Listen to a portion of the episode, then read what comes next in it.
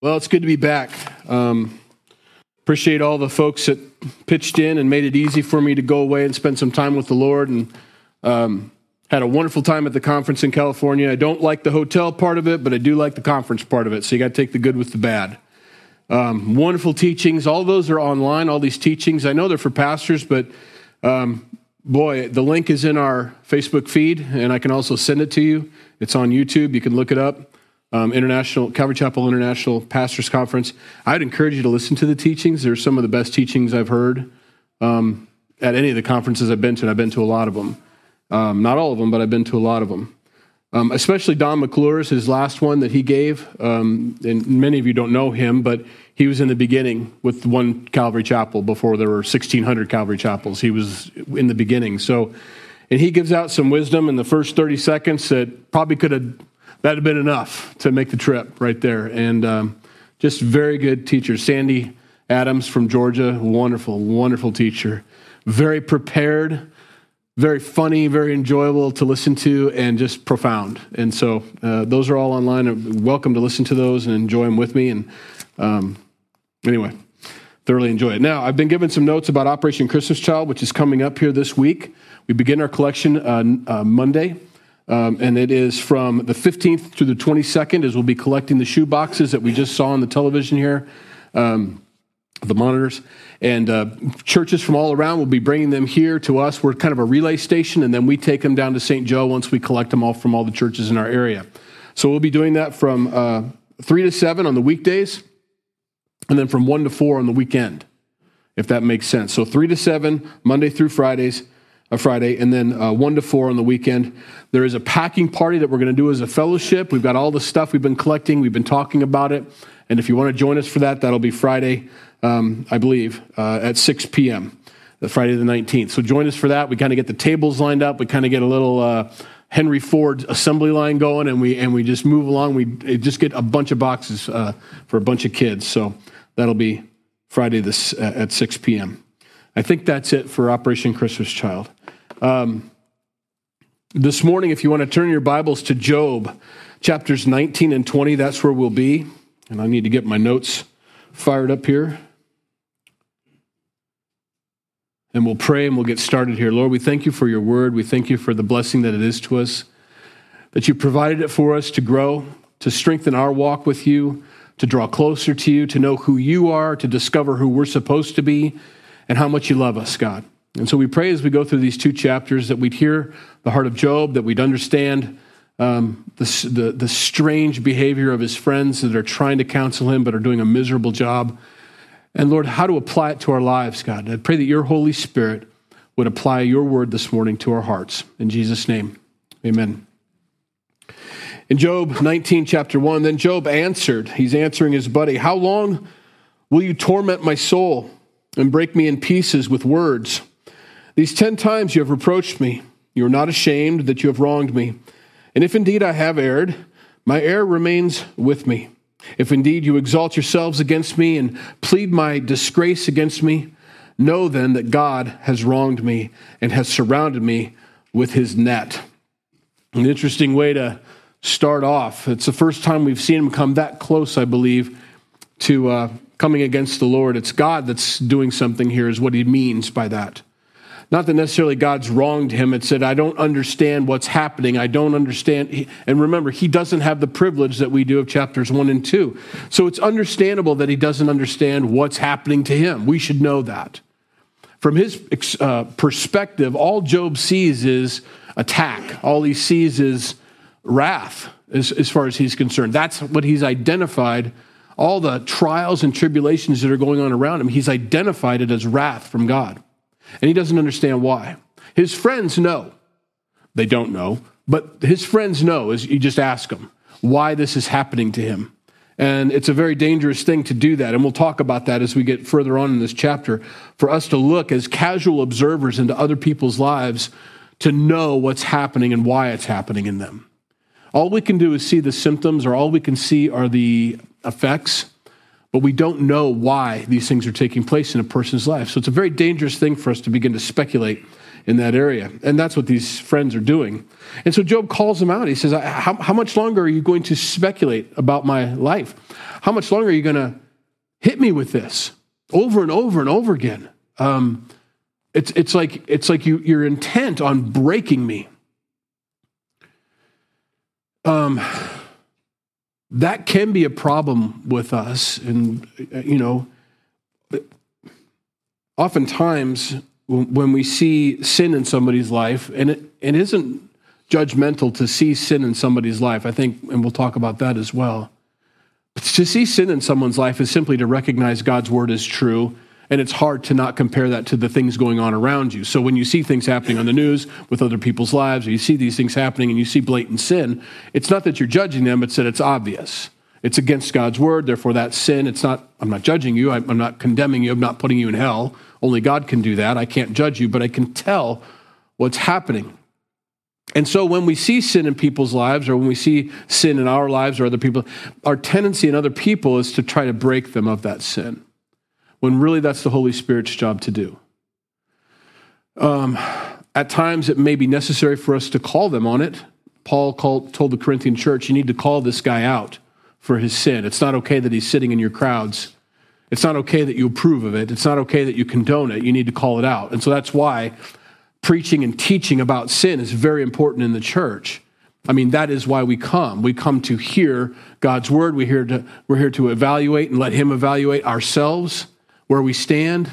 Um, that's what Psalm 119 is all about. Let me read your word and find out where you are and where I am. And if there's any difference, I need to make that change, that my feet line up with your word. And so that's the point. So if we hear in church about a sin that maybe we're you know full bore, uh, we're, we're all in on, and we feel like we're being judged, well, you're not being judged, you're just being called out.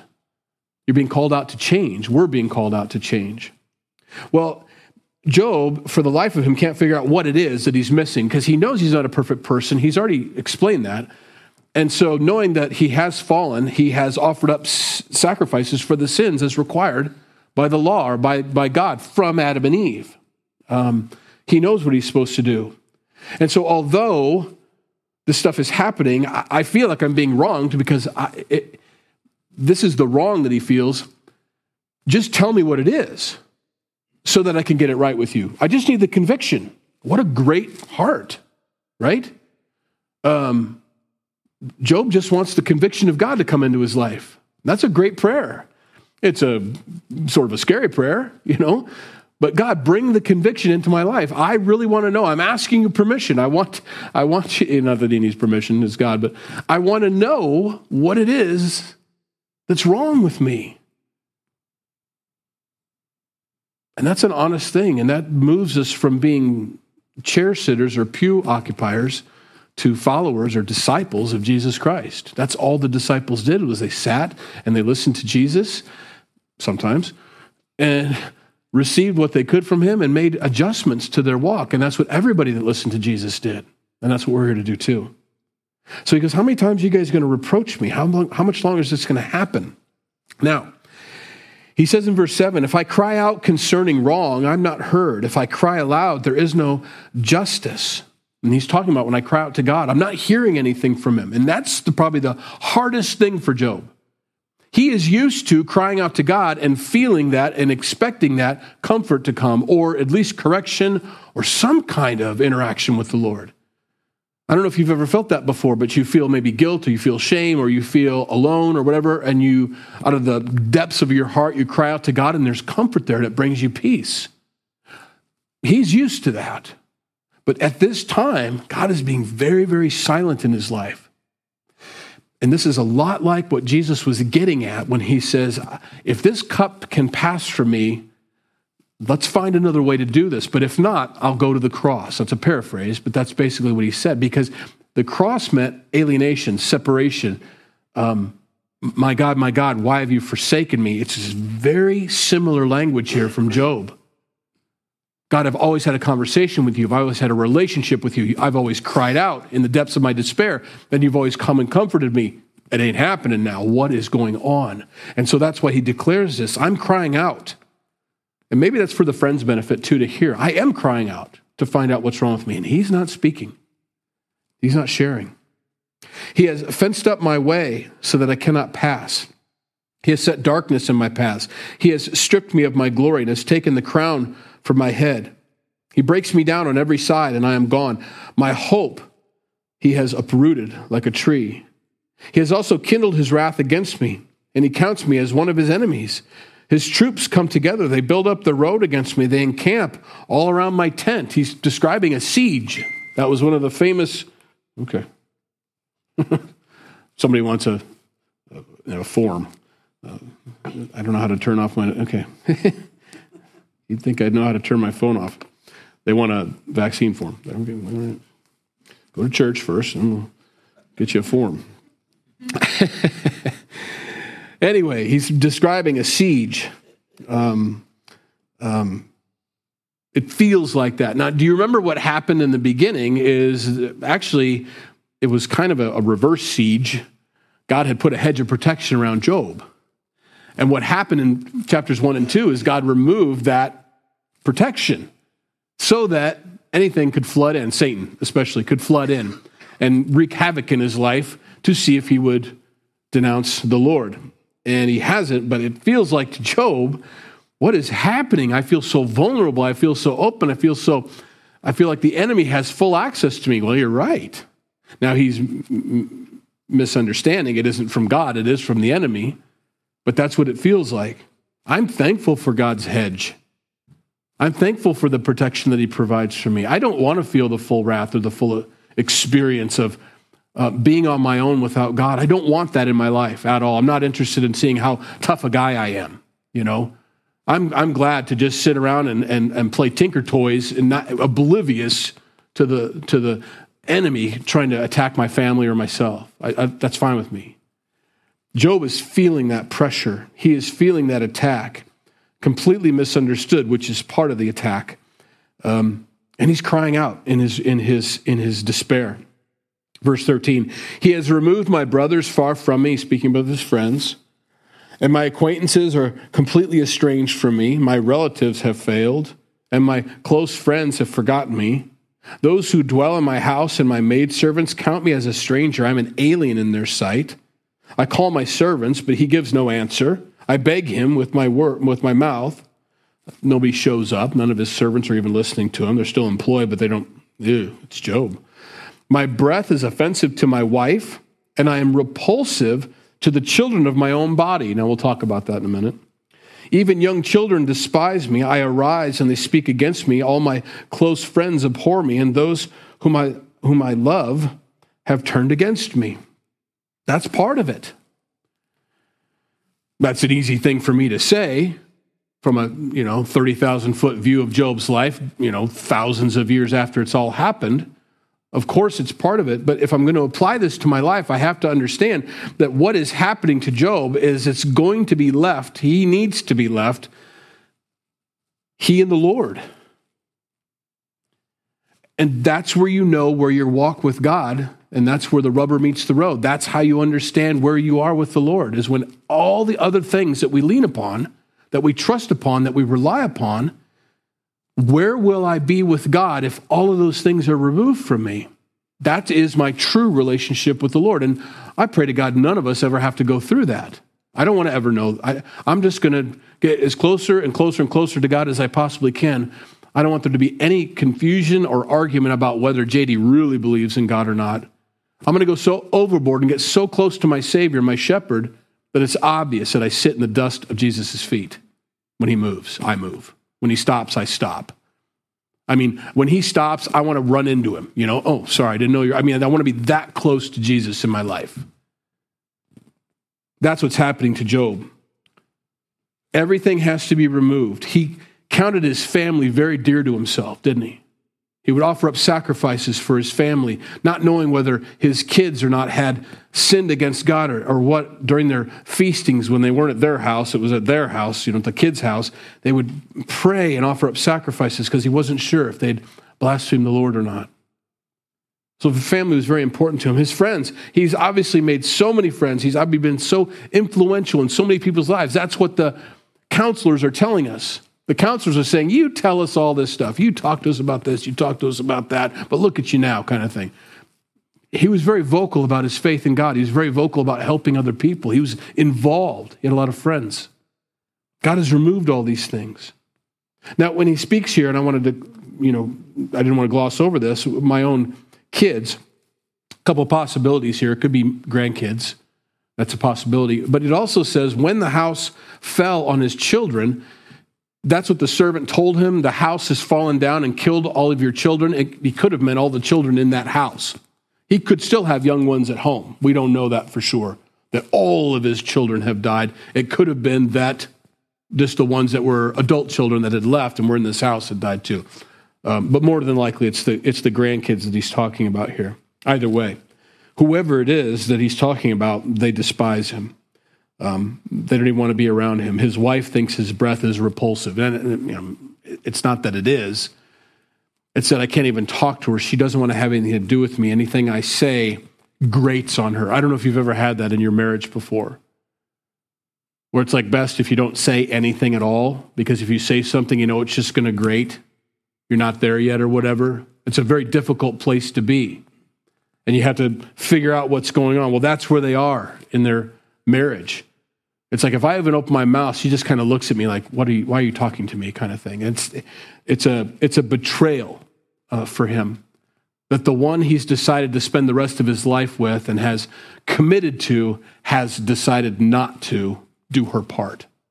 One of the things I notice about when I do weddings, uh, the vows, and I've done a lot of weddings. Um, for me, I've done a lot of. I'm sure other pastors have done way more than I have, but every time I go through the vows, I, I almost want to say inappropriate, and leave it to me to think of something inappropriate to say at a, at a wedding, but it's not if these things are going to happen, it's when these things happen. I almost want to say the vows that way. You promise to love them when things are good and when things are bad, because they will be. When you're healthy and when you're sick, because you will be. You know, these are going to happen. And to not just kind of hope for the best, and I hope I hit the first ones of all that series of questions and never hit the second ones of those series of questions. I don't want bad times. I don't want sickness. I, I, I, want only the good side. No, no. The vows are going to happen, every bit of them. And some of you older saints know that in your marriages. Like, yeah, we've been through it. We've been through it. And I pray that for every young couple. These things are going to happen. His wife has decided to not be beside him in his lowest time in his life. She's decided not to support him. She doesn't have boils. She doesn't isn't covered from head to toe. I know that she's mourning over the loss of her children. Fine. But that doesn't give her the right to alienate herself from her husband. She's in the wrong. It's sin. It's never okay.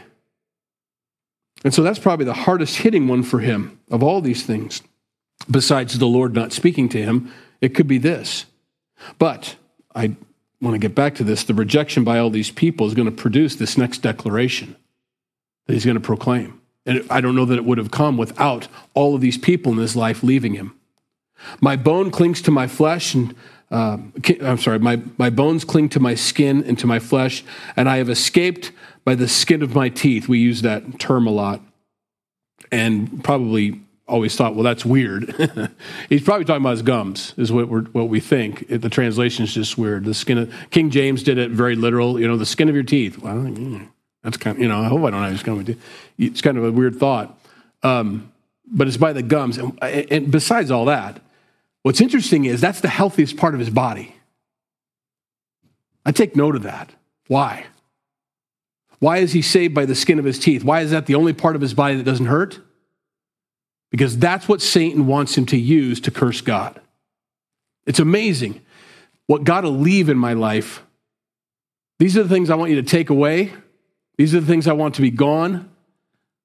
It's amazing what God leaves. I take note of that in this whole story all the kids that he found joy in and all that he but he's going to leave the wife to give him just that extra jab along the way i'm going to hurt all of your body but i'm going to make sure that your mouth is good and healthy so that when the time comes you will curse god to his face because that's what i want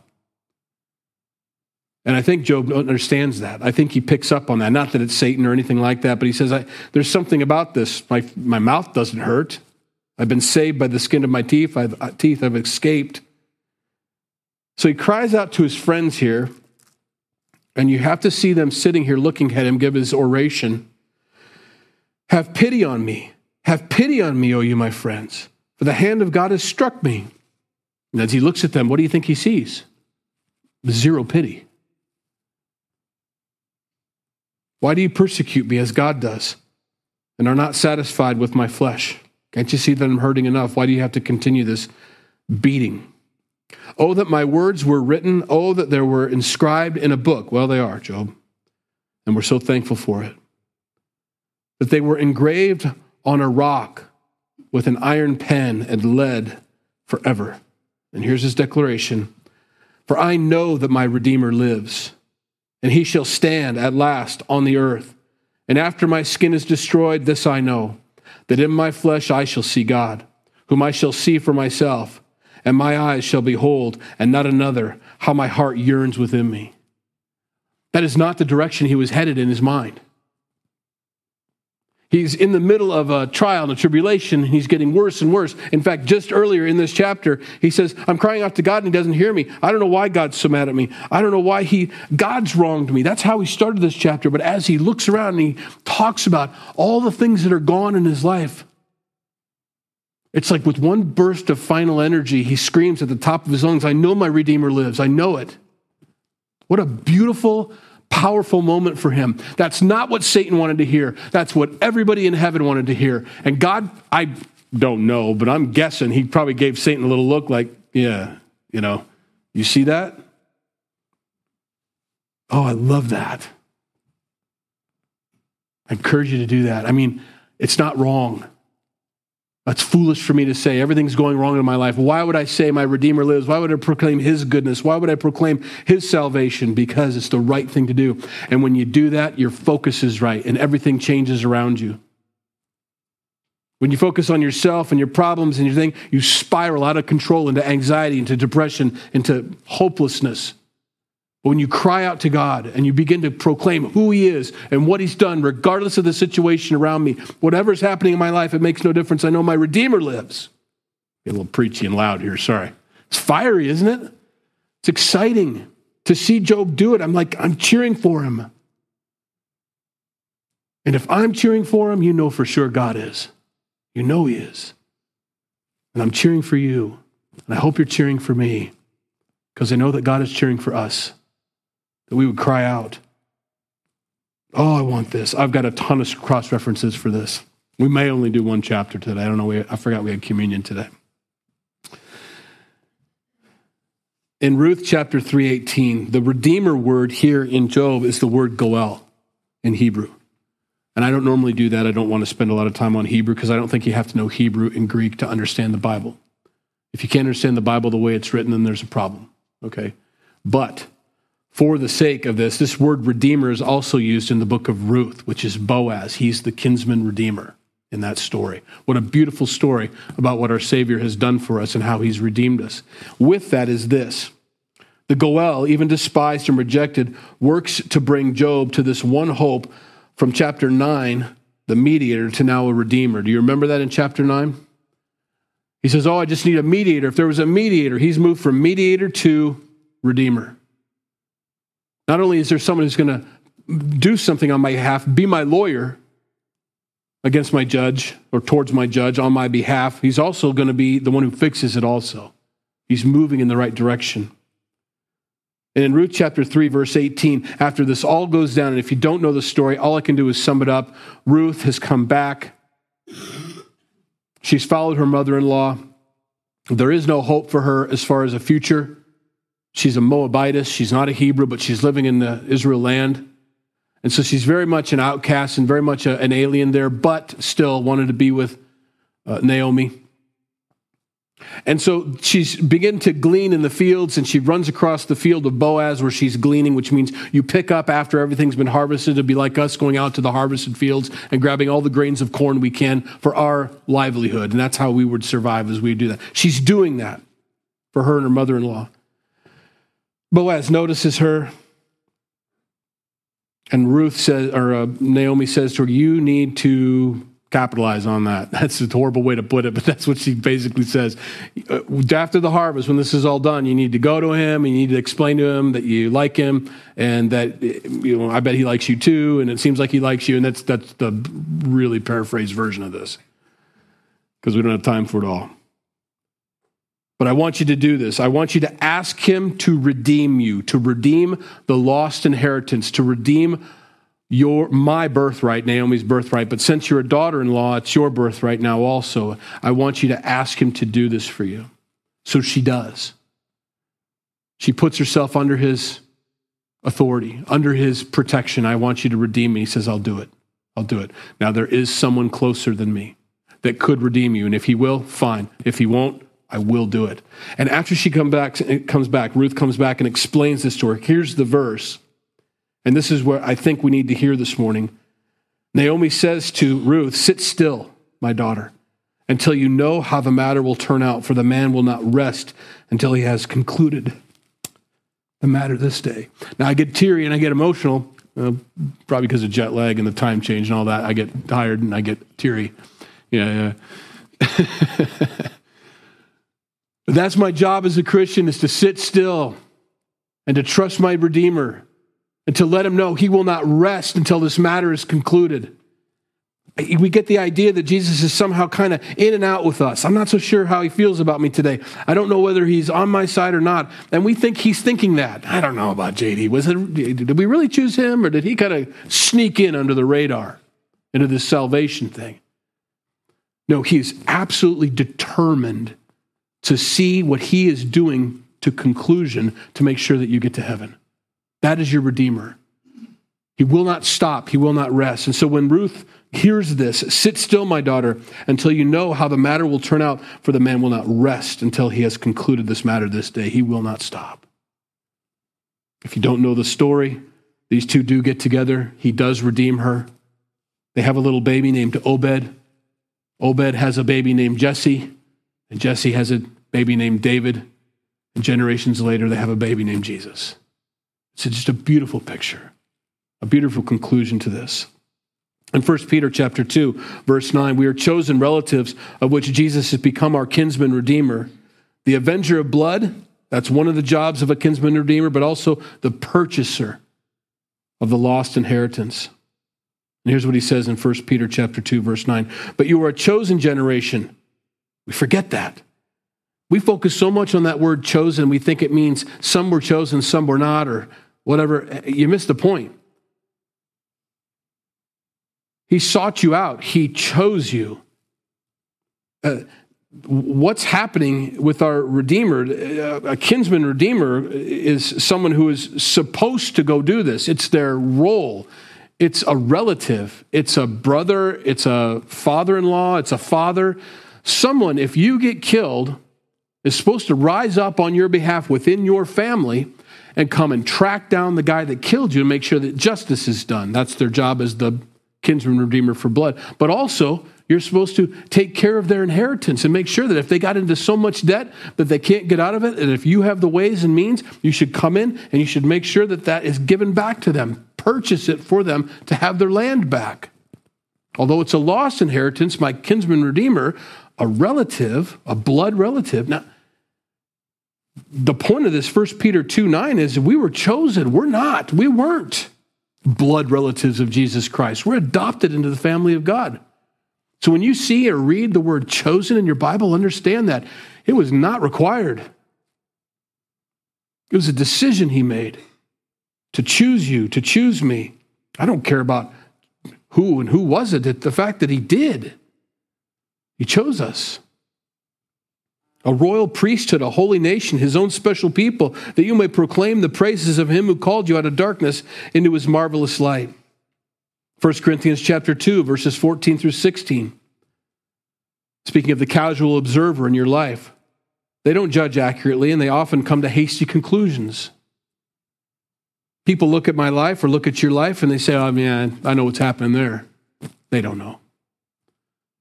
At best, and it's important for me to remember, at best, I'm a casual observer into your life. I see you, what, twice a week? Some of you? Some of you once a week? Some of you way more than I really wanted to see you, but I, you know. We see each other, but I'm a casual observer in your life. I don't know what goes on in your life 24 7. I hear about, and we've talked about this, you hear about some problems they've had in their life. Oh, yeah, let me pray for you, let me pray for you. And no offense, but an hour later, I'm really not thinking about your problems anymore, but you are. You're in them, you're living them. You can't escape them.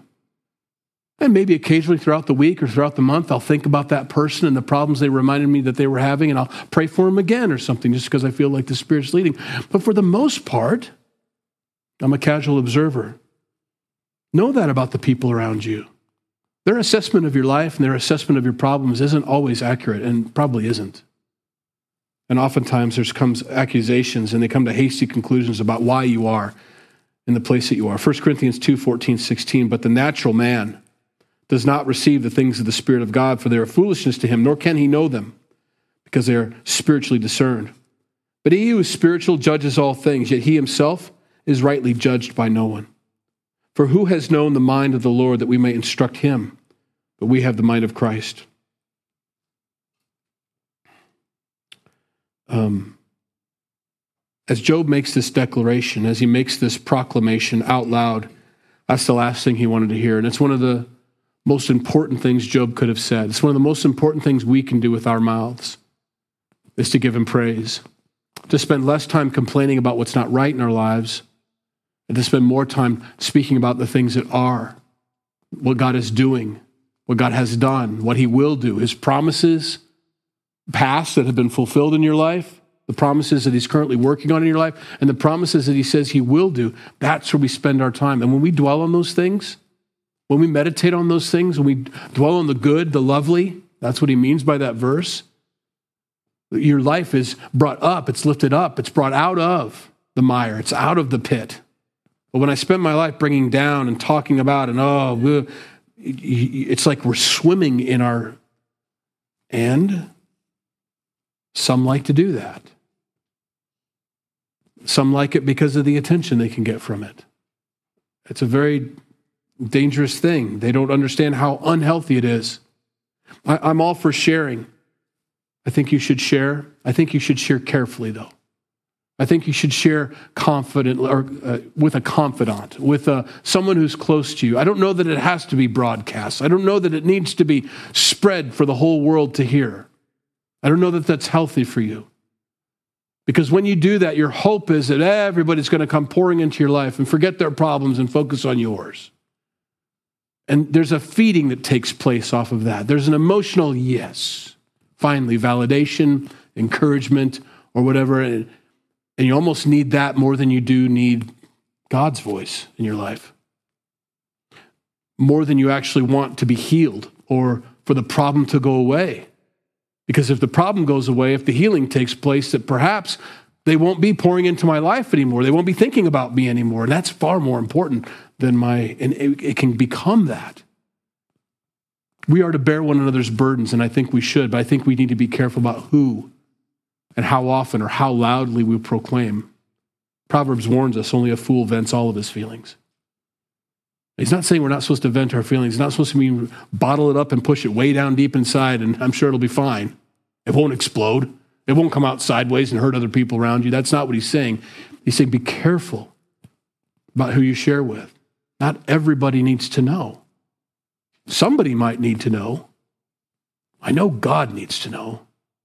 And if he's the only one that's listening and he's the only one you can talk to, which is what Job is saying right here, all have forsaken me. I'm crying out to God one more time. Should be enough to bring peace. He is our comforter. He is our counselor. He is the Prince of Peace. He has a peace that surpasses understanding.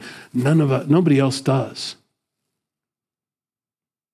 And so we see them in that place. We see him in this place of pouring out. Let's finish up here and then we'll get into communion. I don't think I can do chapter 20 like I thought. If you should say, How shall we persecute him? If that's on your mind, since the root of the matter is found in me, be afraid of the sword for yourselves. For wrath brings the punishment of the sword, that you know there's a judgment. It's a very simple concept there. And I think this is probably a much better understanding of Matthew chapter 7. Don't judge lest you be judged.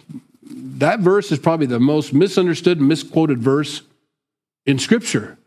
He is not saying, don't point out sin. That is not what that verse means. That is all I come to Jesus for. And if we think we can bring other people to Jesus without that happening to them in their lives, we're mistaken and we completely miss the point of the cross. The cross happened. Jesus died on the cross because of the sin in my life. And for me to take someone to a cross and say, You need this Savior from what? Nothing, never mind, let's not talk about it, leaves them in guilt and shame, which we forget that the sinner has that Jesus Christ is trying to lift that burden off of their shoulders, and we neglect to tell them that God can lift the burden off of them of guilt and shame from that specific sin. I'm not judging them, I'm allowing them, I'm talking to them about what God says and what the Savior's done for me, He's going to do for you. That's not judgment. This is. Be careful about being the casual observer into someone else's life and coming to a wrong conclusion and making accusations when you don't know. That's judgment. That is. That's what we're to avoid. And that's what Job says. Be careful about pulling out the sword and putting my head on the chopping block here because yours is next. Oh, I can't wait for God's judgment to come upon this earth. Are you sure? Because if it wasn't for the blood of Jesus Christ, you'd be the first one in hell, and so would I. My sins have separated me from God. And the only reason I'm not going to where I deserve to go, which is hell, to burn forever, separated from the Lord, is because Jesus stepped down and saved me from my sins. So as I look around at the world and I go, oh boy, I hope Jesus gets them, I kind of don't want him to get them. I want them to know Jesus Christ so that they don't have to get got. I don't want them in hell. We don't fully understand it. I think we need to think about hell a little bit. Forever burning, separated from God, living in torment without any end in sight ever. I don't want anybody in that. I don't want to be there, and we don't want them to be there either. I want them to come to a saving relationship of Jesus Christ, and I hope if you haven't received Christ as your Lord and Savior this morning, you'd take him up on that. He is offering to you forgiveness for those sins that have separated you from God. Your sins have. I'm not going to name them. There's too many different ones to name. If I name a few, they'll think that the other ones don't count. You know what they are because the Holy Spirit's convicting you of them right now. These are the sins that have separated me from God. We know guilt and shame comes upon us. We know where that comes from. And conviction comes by the Holy Spirit to tell us you need Jesus to pay for that guilt and shame. And if you're feeling that this morning and you need to have that lifted off of your shoulders, you need to receive Christ this morning. Receive that forgiveness. He's offering it to you as a free gift. It cost him his son's life, but it's free to you. There's nothing you can do to earn it. It's because he loves you and he offers it to you. And I hope you take it from him this morning. What a great time to have communion, to have this time where we remember what Christ has done on the cross for us. That's what these things mean. The little cup of juice that Kim, thank you, Kim, Kim is bringing me here, and the little chunk of bread that we're all going to get represents his shed blood and his broken body for us. This represents the cross. It reminds us that the cross took place, that it happened, and that it was effective. And we're here to remember the one time event the one time event, because he is no longer on the cross. He is risen from the dead. He's not continually being sacrificed. It happened a long time ago and it's done. This reminds us of that. And that he separated us from our sins as far as the east is from the west. If you need that this morning, to have your sins separated from you as far as the east is from the west, in other words, you'll never remember them anymore, neither will God. He'll push them out of your life. They're never to be brought up again. It's as if you never sinned. And you want God's righteousness given to you, not yours, but His. You can have that this morning. While the guys are handing this out, and you have to keep your eyes open to receive it, we, I do want to pray about that. Lord,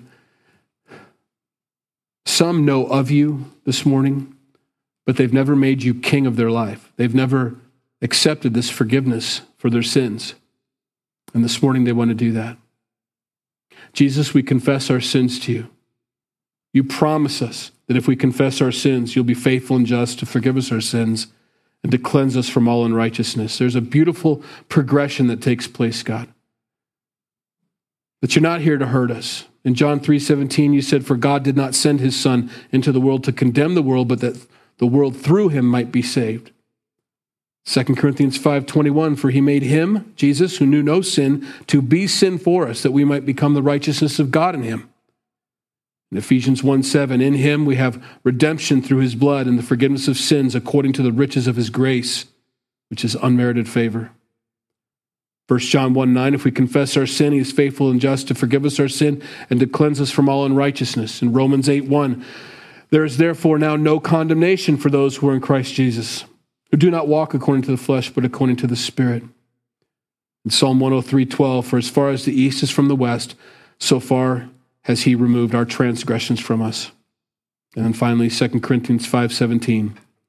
Therefore if anyone is in Christ, he is a new creation. Old things have passed away, behold all things have become new. Lord, that's what we need this morning. We confess our sin to you, receive your forgiveness. We thank you that you've given it to us. We want you to be king and lord of our lives. We want to remember this morning what you've done for us at the cross thousands of years ago and that it's still effective today and it will be effective for all eternity that there's nothing and nobody that can snatch us out of your hand, that we are yours forever. And we're thankful for that. So this morning, Jesus, we are reminded we love you. We love you because you loved us first, and we receive that forgiveness. Lord, help us to now walk in that forgiveness, to walk in the Spirit, to know that we're renewed, that we're made new, that we have the mind of Christ now, that we have a, a new soft heart and that you want to change us and make us into who we were meant to be. Help us to surrender our lives to you, every aspect of it to you, and to not hold anything back from your touch. That you might come in and do whatever needs to happen to give us and for us to be the best life you've ever, that you've always wanted for us to live in obedience, to live in holiness, in purity, to live in joy, to be gracious, to be long suffering, to be patient, to be kind we might become your hands and feet in this world, that we might become everything that you wanted us to be. So this morning we give you our lives. If not again, for the first time, Lord, we give you our lives. In Jesus' name we pray. Amen. Let's eat.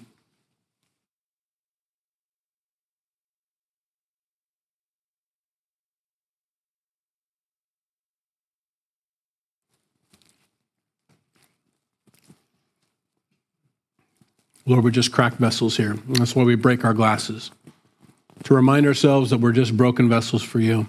And it's not the vessel. That beautiful alabaster flask that was broken over Jesus and the beautiful perfume that poured out of him had nothing to do with the flask, but had everything to do with what was in the flask. And that's what filled the house with the fragrance. And that's what we want in our lives. We want to be those flasks, we want to be those vessels, knowing that we're cracked, but filled with you. That when people are encountering us, when they run into us, when we encounter them, that that's the smell they smell, the fragrance of Christ. And that's our heart in Jesus' name. Amen.